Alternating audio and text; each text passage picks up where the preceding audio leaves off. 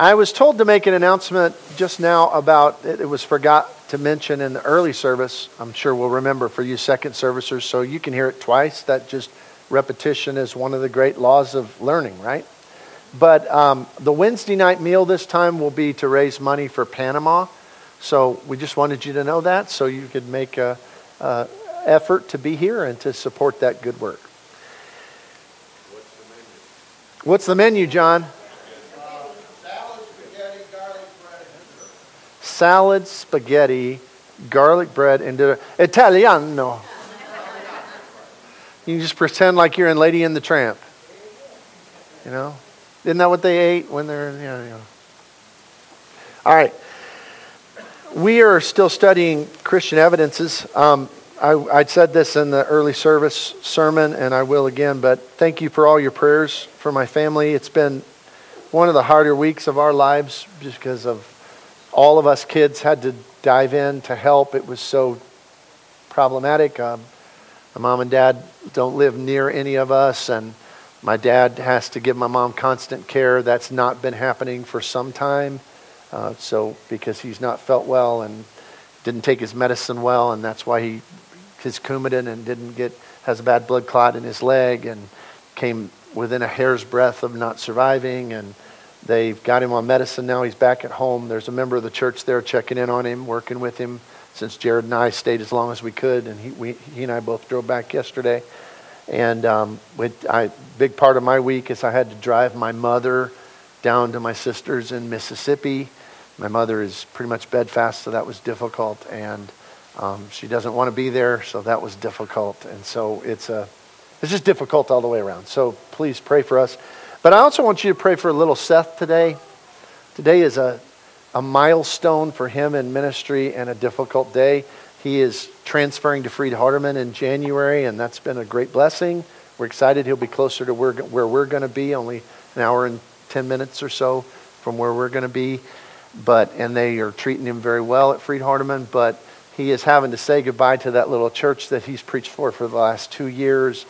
And he has been a little emotional about it. He's never done this before. So pray for him today because he should be preaching, well, within the next hour and um, his last sermon for the Flatwoods Church of Christ. So one of those milestones in life, but, but he, he's emotional about it.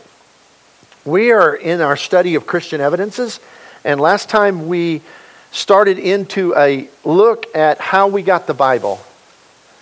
Now, I, will tell you that I'm very passionate about this subject because the Word of God, the Bible, I believe, is everything we sing about it. You know, give me the Bible, star of gladness gleaming.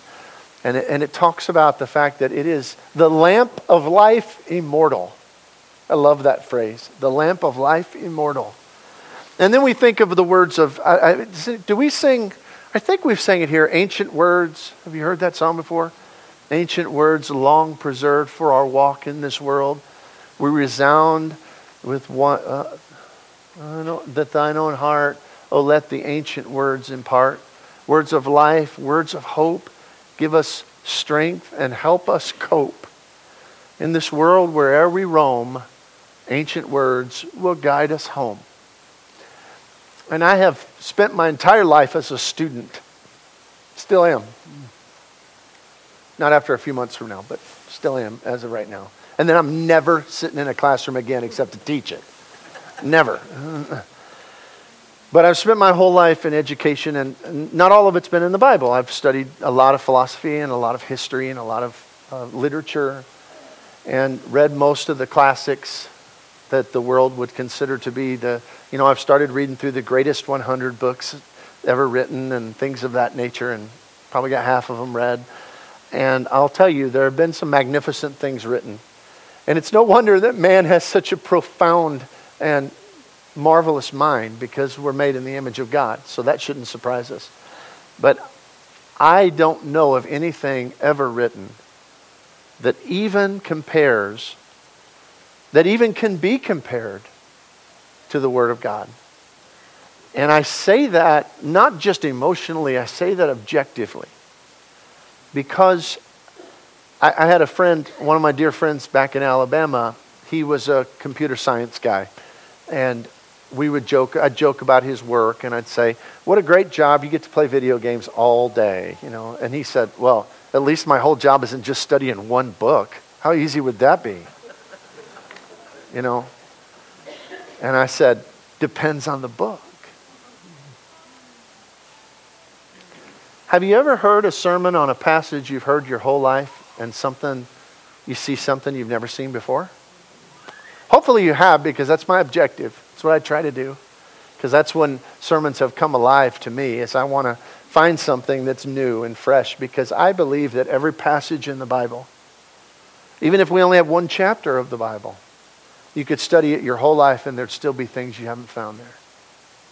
And that's different than anything else that's ever been written because it was written by the divine. And to be very clear, and I don't care if the intellectuals or the uh, academic elite or those who are considered the most knowledgeable or have the most letters behind their names appreciate it or not. I don't care. I'm telling you, I believe that every word of what we call the original autographs. Now, we've talked about translation issues, but the original, that means the piece of paper that the Apostle Paul wrote on, the piece of paper that Peter wrote on when he wrote 1st and 2nd Peter, the piece of paper that Luke wrote on when he wrote the Gospel of Luke and Matthew, and so forth and so on. I believe that every word of that was breathed from the mind of God through inspiration and was perfect without any flaw. Now, what we have before us, our English Bible, I still believe that in essence it is perfect without any flaw. Now, can you find some, and we pointed out some of this, are there some translation, I hate to use the word issues because that makes it sound like it's a problem. Are there some translation discrepancies? There are. There are. That does not change the power of the Word of God. Because I will tell you this try to find any supposed discrepancy that's in an issue that has to do, or, or, on a subject that has to do with anything that is vital to your faith or your life or pleasing God or living for Him. You won't find it. You might find a the that's not in one and in the other, or you might find a, you know, there's one, Muslims have a course they actually teach on how to discredit the Bible. And all the stuff they do is well. Well in chronicles it says that it was that this pillar was 26 cubits high and in kings it says it was 18 cubits high. Therefore the bible's not true. And i say thank goodness knowing the height of a pillar is not part of the plan of salvation. So what? And in that that's why i have emphasized and i hope you take that message in the future with you that I've tried to emphasize to you is that we are not here searching for proof. We are here building our faith. And there is a difference. When people try to prove this to me, I, I just don't even try. That's counterproductive to God's plan and His purpose. It's counterproductive to His desire. If God wanted to prove Himself to everyone, He could do that. But proof requires no faith. And without faith, it is impossible to please God. Because faith is built on love, and all God wants is, He doesn't want you to believe in Him. Satan believes in Him. He wants you to believe in Him because He wants you to love Him. Satan doesn't love Him. See? And that requires faith. It requires the substance of things hoped for and the evidence of things not, not seen.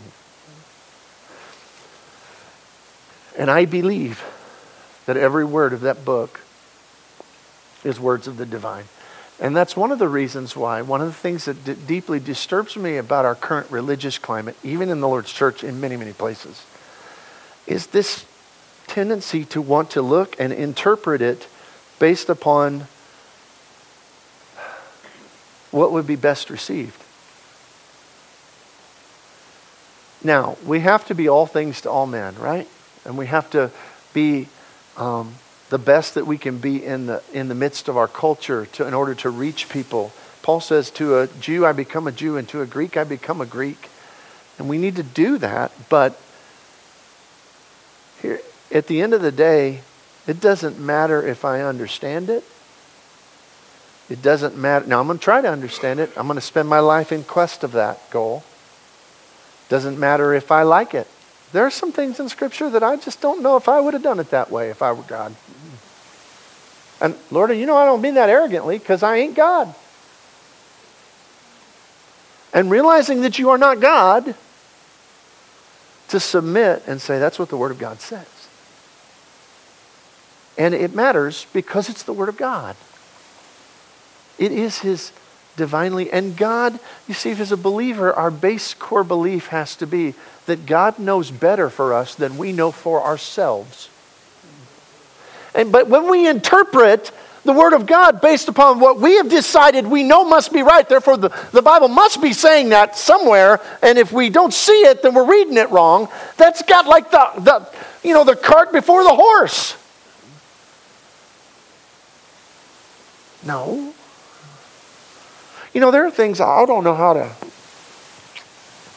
I don't know how to deal with sometimes. Just be truthfully, because I want to be true to what the Word of God says. Example, um, as a preacher, and I was talking to Seth about this the other day. He was talking about his life and the future and what he'll have to deal with as a preacher. And I said, Well, have you thought much about marriage, divorce, and remarriage? He said, No, I'm just going to try to avoid that. I said, Good luck. I said, Good luck. I said, If you do, you'll be the first preacher in history because our society has been ravaged by marriage and divorce and remarriage and, and broken relationships. I mean, it's been ravaged by it.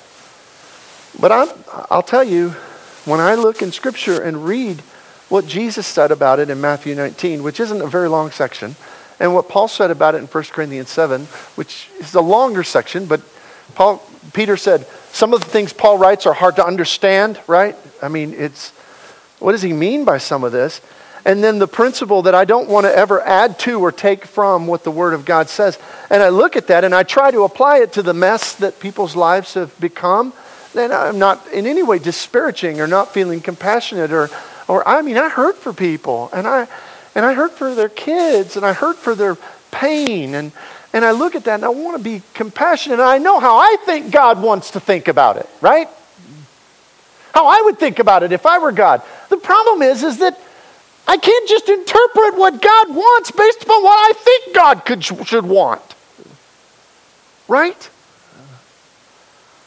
So I read what Jesus says, and then Jesus just stops talking about it. You know, and it's hard because people come to, as a preacher, I said, Seth, people are going to come in your office and ask you for advice on this. And it's kind of your responsibility to give them some. There have been hundreds of times people have come and I've heard the situation and I, my heart goes out to them and it's broken for them. And, and I look and, I, and all I know to say is, I'm going to read you what the scriptures say. And you have to determine what that means. Because I don't have all the answers because it's beyond my tiny. Now, I know that you can go buy dozens, hundreds of books from brothers in the church who've got that subject all figured out.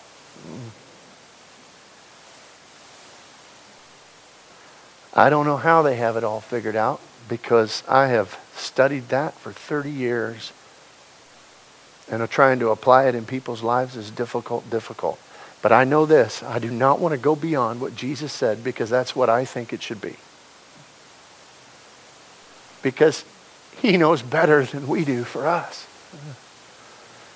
And I'm telling you, that has wrenched out my heart hundreds of times because of my limited ability to understand.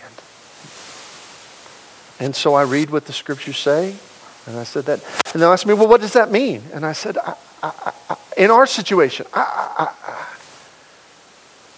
Jesus didn't say exactly what that means in your situation. What is, you read it, what does that mean? And then they'll, now sometimes they'll ask me, what would you do if you're in my situation? I tell them. I don't know how not to. Sometimes it's not the answer people want to hear.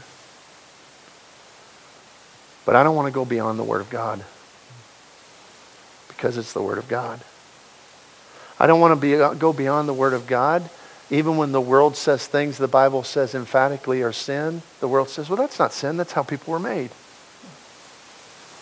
And I feel compassion for people, folks. We got to stop acting like we hate people who are living sinful lives. We love the sinner. And I don't even know, I don't even know if I like the language, well, we hate the sin and we love the sinner. Because sometimes people use that excuse to be really ugly to sinners.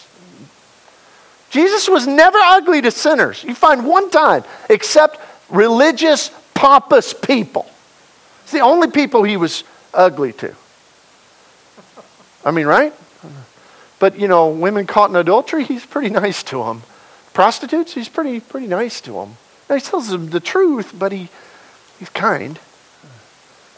We love sinners.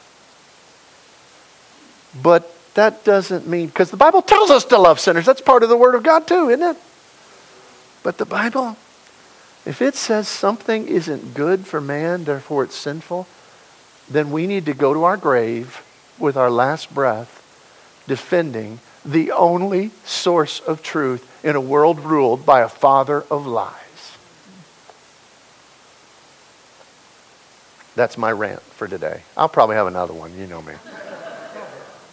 Any comments before we move into today's message?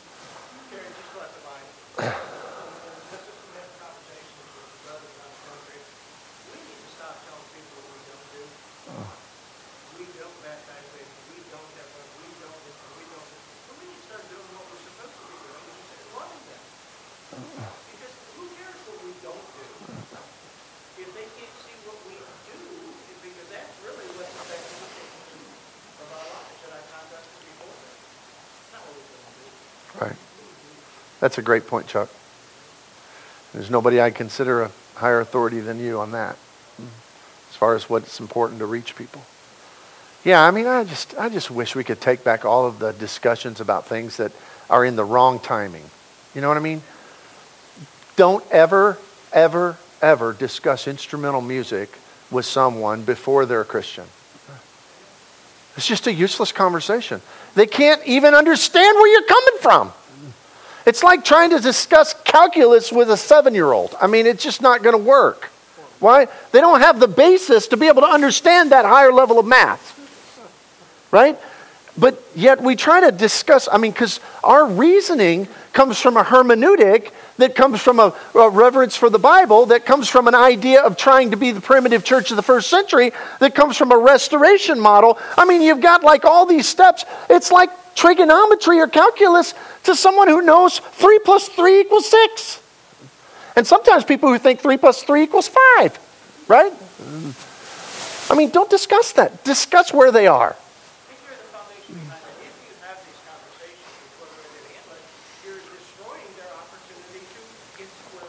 Exactly.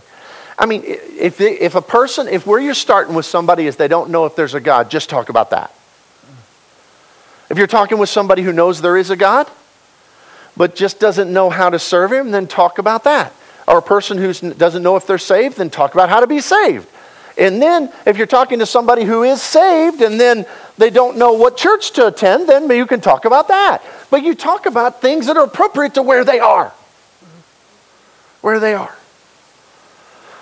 Because, folks, it, uh, I mean, if, if a person's right or wrong about a lot of these things, and there are minor things in comparison to major things, Jesus said that. He said, You focus on the minor things of the law rather than the major things of the law. And he said, But you should have focused on this and that. I mean, we can focus on both, but we do need to be able to prioritize things, right? It's important. Other comments, thoughts? Okay, for the purpose of understanding where we got the Bible today, we're going to look at the Testaments separately the Old Testament and the New Testament.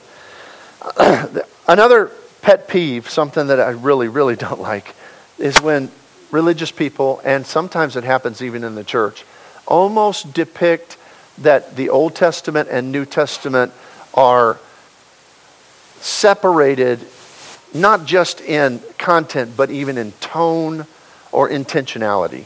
What I mean by that is that they separate that the old in the Old Testament the law was hard and God was mean and God but then the God of the New Testament I've heard people say that even in the church use the phrase the God of the New Testament. We don't believe in two gods. Okay? God is the same yesterday today and tomorrow. He is the same God who sent Jesus as he is when he was going to destroy the world in the time of, of Noah right He's, this, he's the same God with the same character, the same plan. And it's just, frankly, it's an ignorance of Scripture when we, when we talk that way. Because, and that's for this reason, I know the timeline does the same thing. But the thing that helped me see that more than anything was sitting with my daddy when he'd go on Bible studies, and my job was to flip the slides on the Jule Miller film strip. When it said ding, then I was, everybody remember that? Give me the Bible, star of gladness. I mean, they had that in there, and um, tell me the story of Jesus. I've heard that song more listening to Jule Miller film strips than even in worship in my life. They were magnificent. They were magnificent. And unfortunately, they fell out of favor because you just couldn't show people in leisure suits, you know, and stuff in the 1990s yet because it was very dated, right? But the, the thing that I appreciated the most about that, and when I was a younger preacher, I remember at Linda Road in, in Idaho, we showed the Jule Miller film strip on video once a year to the whole church on Sunday nights. We play one for five, for five different times. We would play all five of the Jule Miller film strips, and the reason I love them is they tell the they tell the gospel starting from Genesis chapter one to the book of Revelation, and they tell you about God's incredible plan and story all the way through. And they tie in Moses and Jesus, and they tie in, you know, the shadow system of the Old Testament with the reality in Christ. It's, it's wonderful. So we're going to look today at the Old and New Testament, how the communication of God to man gradually progressed through a series of stages. Okay, in the Old Testament, first of all, what is the first means whereby God communicated with mankind? Oral, right, directly. In the patriarchal dispensation, God spoke directly to mankind. Some men who experienced this direct conversation with God were Adam, Noah, Abraham, and Joseph. And there are others. But direct communication with mankind. Now, you don't get any more, you know, solid, any more clear than that. Direct communication with mankind. Now, that is interesting when you think about it because we have a lot of notions and thoughts that just don't take into account the human existence. I've, I kind of wonder if sometimes we think, well, you know, all of our problems would be solved if we could just ask God and He would answer us outright.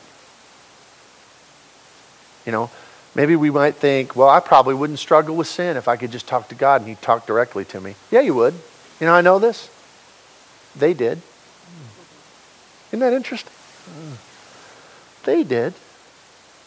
They struggled. Abraham as the father of faith and his one recorded sin, well, I guess the Hagar instance is a sin too, but this major recorded sin about that he repeated was he lied about his wife, which was a lack of faith. That's called being a human being, you know. Father of faith whose weakness is a lack of faith. What irony. But he had direct communication with God. He sat and had a debate with him and bartered the Lord down. Remember? Yet he still struggled when they wanted to take his pretty wife. Man, she must have been something at 90 years old. You know, like Doris. I mean, hey, we understand. Good thing our king's still around, Doris. You'd be a hot commodity. I mean, they, but, you know, every, everybody seemed to want her everywhere they went. And, and he, I mean, it's so weird because he talks to God face to face, right? I mean, well, at least voice to voice. Then he says, I mean, why doesn't he just say, God, I'm worried about this. Give me an answer and have a conversation. But he's a human being. He's a human being. God spoke orally to those patriarchs. Comments, thoughts? John.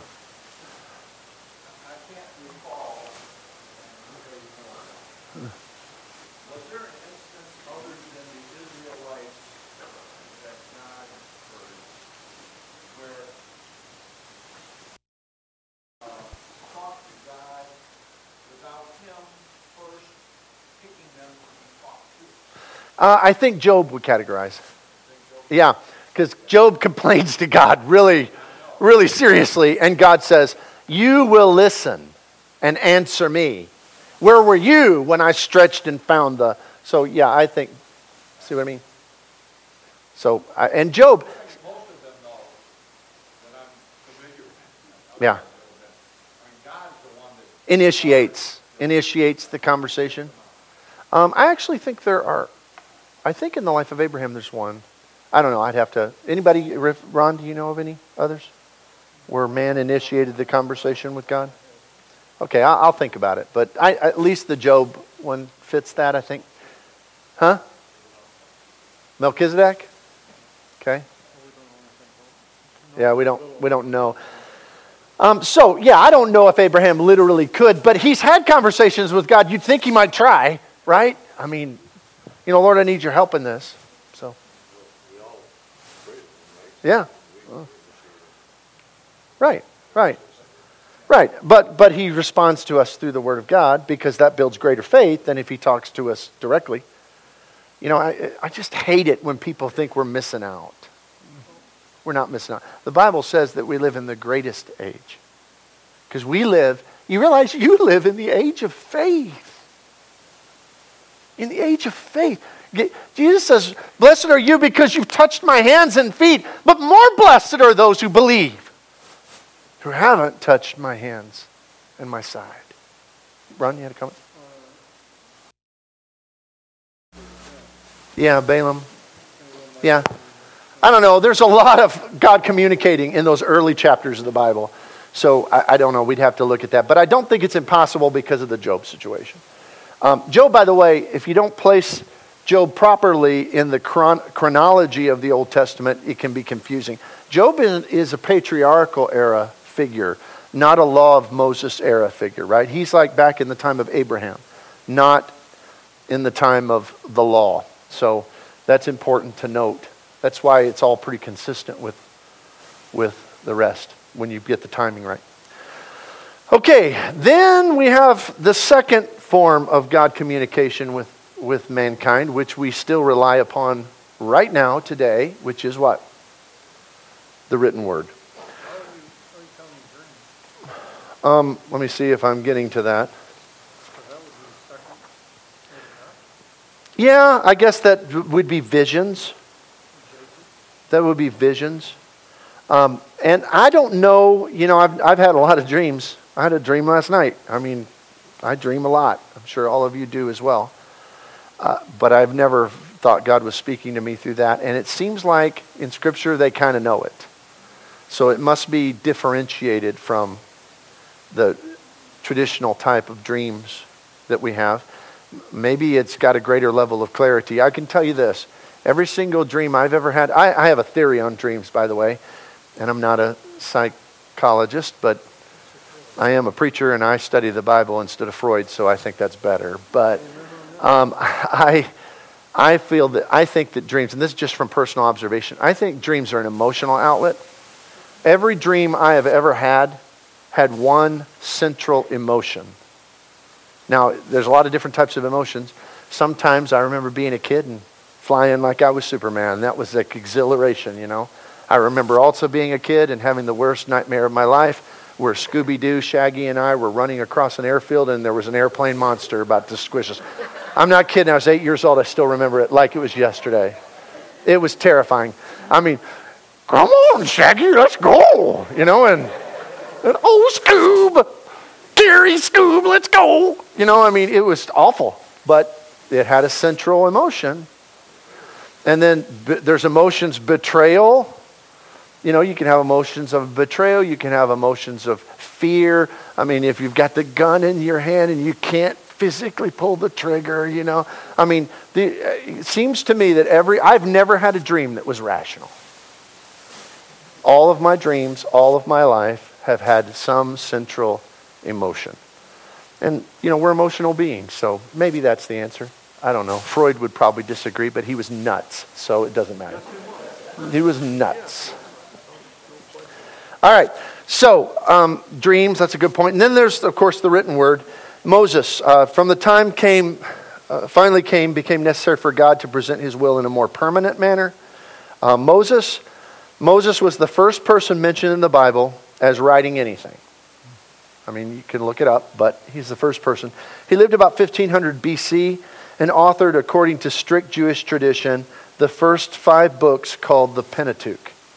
So Genesis, Exodus, Leviticus, Numbers, and Deuteronomy. Now, I want to tell you that I hope you'll study those books diligently because I have found more spiritual depth in the recent years of my life because as a young man, I studied a whole lot of the New Testament because I'm a preacher, you know, and that's got the, so, I mean, we, we live on the New Testament, right? And I studied some of the great prophets, and I studied a lot of Psalms and Proverbs and wisdom literature. And I studied the stories of the Pentateuch, meaning, you know, all the stuff with Abraham's life, and of course Joseph, and all those great stories. But I studied, I don't know if studied is the right word, I read Leviticus, Numbers, and Deuteronomy. And I think that's probably true of a lot of us. We don't give it diligent study Leviticus, Numbers, and Deuteronomy. And you've heard me talk a lot in the last couple years from especially Deuteronomy. It is now my favorite book of the Old Testament because it's still steeped in a lot of that Old Testament law. But there is so much there about God's character and his desire for relationship with mankind. I mean, and, and just some of the things that we know and are beloved to us that, that have just kind of been pulled out, but when you read it in context, it's so powerful. Like, Hear, O Israel, the Lord your God is one God. Thou shalt love the Lord your God with all thy heart, with all thy mind, with all thy strength. And even in Leviticus, now Leviticus, it's, it's, it can be a chore. It can be. Because it's like reading a legal manual and it goes through. That's exactly what it was. That's what it was. It was a list of laws.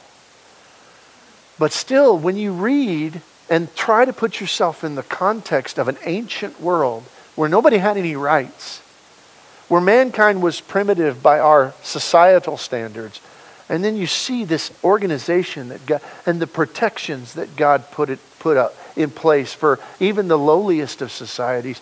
Israel had the only system in the world that provided for the poor in the whole world. Israel, people look at that and, and, and they judge it based upon culture today. But if you look at it based upon ancient culture, Israel had the most progressive human rights. Protecting women, there's massive protections for, for women in that.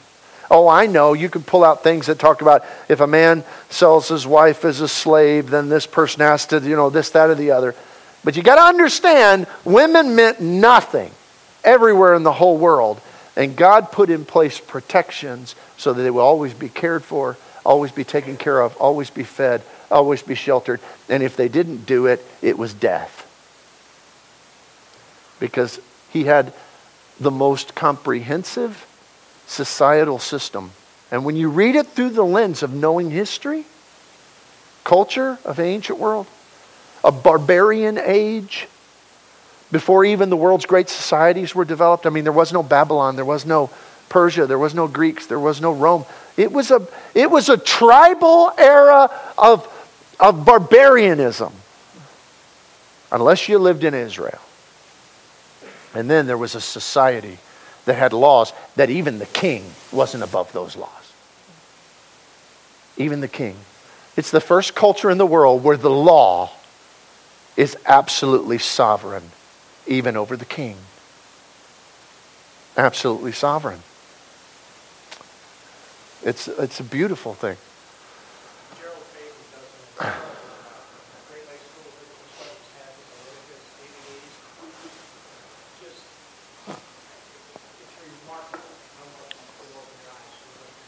He's the one that taught me that course, and it was eye opening. Absolutely. Uh, yes, Ron? I'm just going to mention, you can't really understand Paul if you don't understand the Old Testament. Uh-huh. He draws everything out of the Old Testament, particularly Deuteronomy, Isaiah. You just can't really understand it unless you have some understanding of the Old Testament. Mm-hmm. That's absolutely right. And especially the book of Hebrews, regardless of who wrote it. I mean, you, you can't. Hebrews comes alive when you understand that Old Testament sacrificial system. Yeah. I mean, because then it's just like, wow, this is really about this. I mean, it's like chapter after chapter in the book of Hebrews. So we do ourselves a disservice when we just read through that real quick.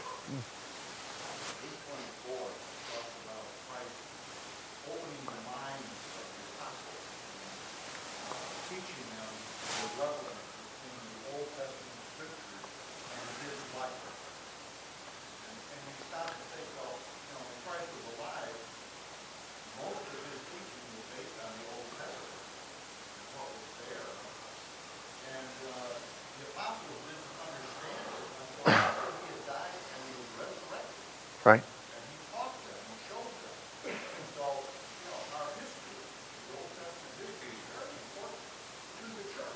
Very important. Crucial.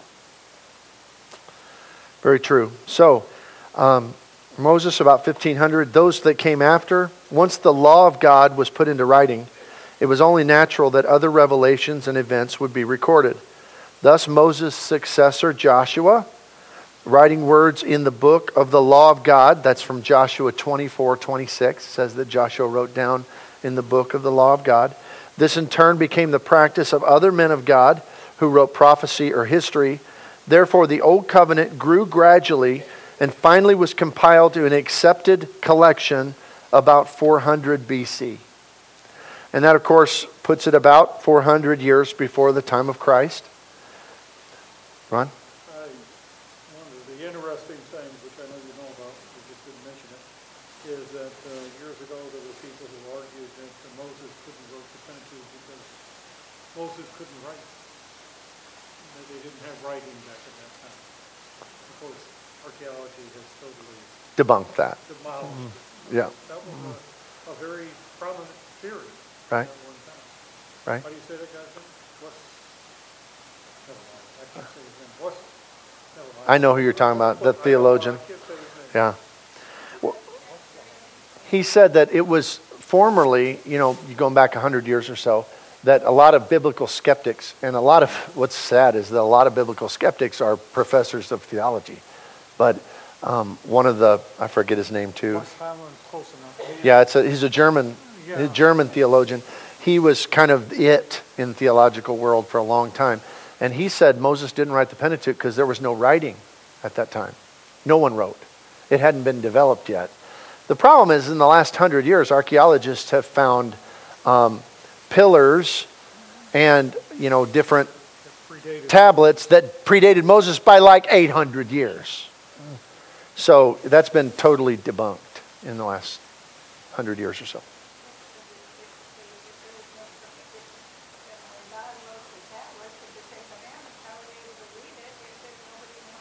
Because he would say it was fictional. Because you find that out in the Bible. See? But archaeology has found physical evidence of writing. And, and the Egyptians, I mean, that far predated. I mean, we have Egyptian writings in, in, in all sorts of tombs and things that far predate the time of Moses. I actually think the Israelites probably were the ones who built a lot of that what we see in that 400 years of slavery as far as pyramids and, and you know sphinxes and all of those those things. So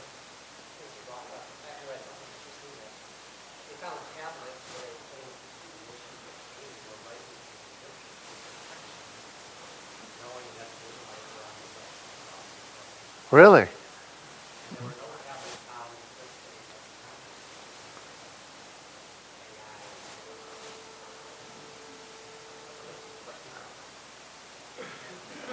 very interesting. Peggy?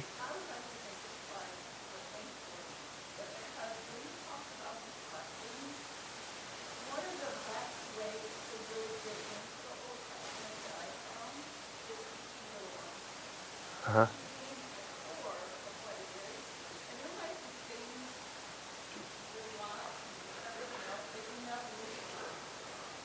Very good point.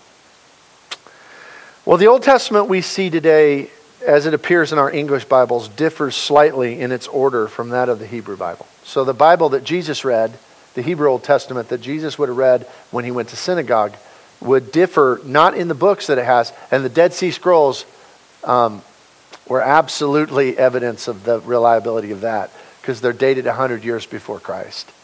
And so it's, it's, that was a magnificent archaeological find found in 1948. So the English arrangement is derived from the Latin Vulgate translation, which in turn is derived from the Septuagint or Greek version. So when Jesus read the Septuagint, which he quoted often, that would have been the same order we have. But the differences are as follows the English Bible has five books of the law, then 12 books of history, five books of poetry, five books of the major prophets, and 12 books of the minor prophets. Okay, that's your Old Testament um, division. So, the Hebrew Bible, the law was the same, five books of the law. Then it had what was called the prophets, and they had what they called the former prophets Joshua, Judges, Samuel, and Kings. And then they had what they called the later prophets Isaiah, Jeremiah, Ezekiel, and the book of 12. Anybody know what the book of 12 would be? The minor prophets. And then they had what they called the writings Psalm, Proverb, Job, Song of Solomon, Ruth, Lamentations, Ezekiel, Esther, Daniel, Ezra, Nehemiah, and 1st and 2nd Chronicles. So, same books, just different organization. So we see the arrangement of the Hebrew Bible contains only three divisions. Did you see that? The law, the prophets, and the writings. Somebody read Luke 24 44 before we have to go. You got it done? You mind? Luke 24 44. So we again I mentioned, you notice that's three divisions, law, prophet, and writings. And in Luke 24 44, it says this. Whenever he gets there. Yeah.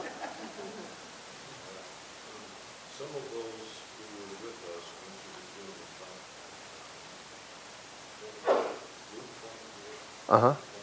Uh huh. That's right. 24 44.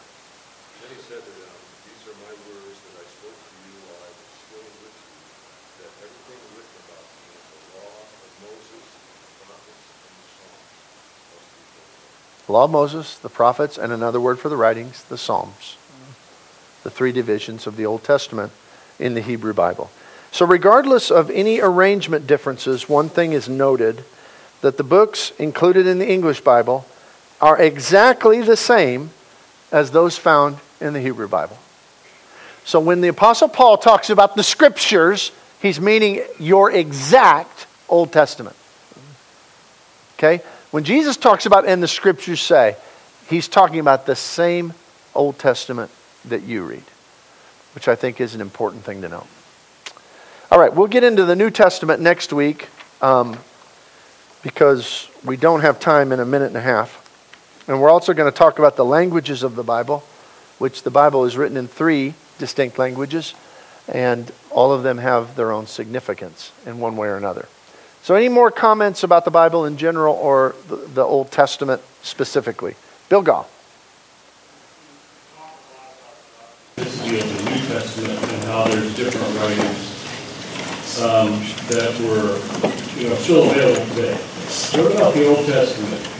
Um, obviously, um, the stones that uh, Moses had, uh, they're gone.